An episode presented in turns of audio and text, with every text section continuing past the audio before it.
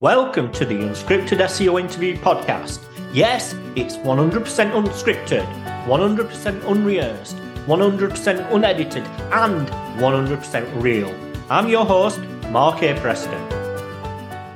If somebody wants to build up their own agency, what's important? Clients and satisfaction. Doing what's best for clients is really what matters.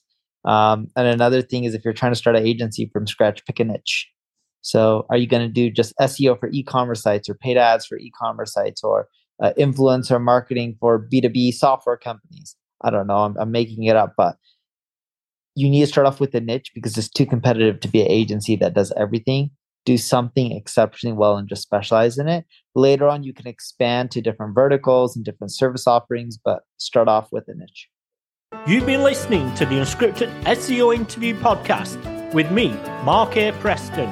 Join us next time as I interview more top SEO professionals.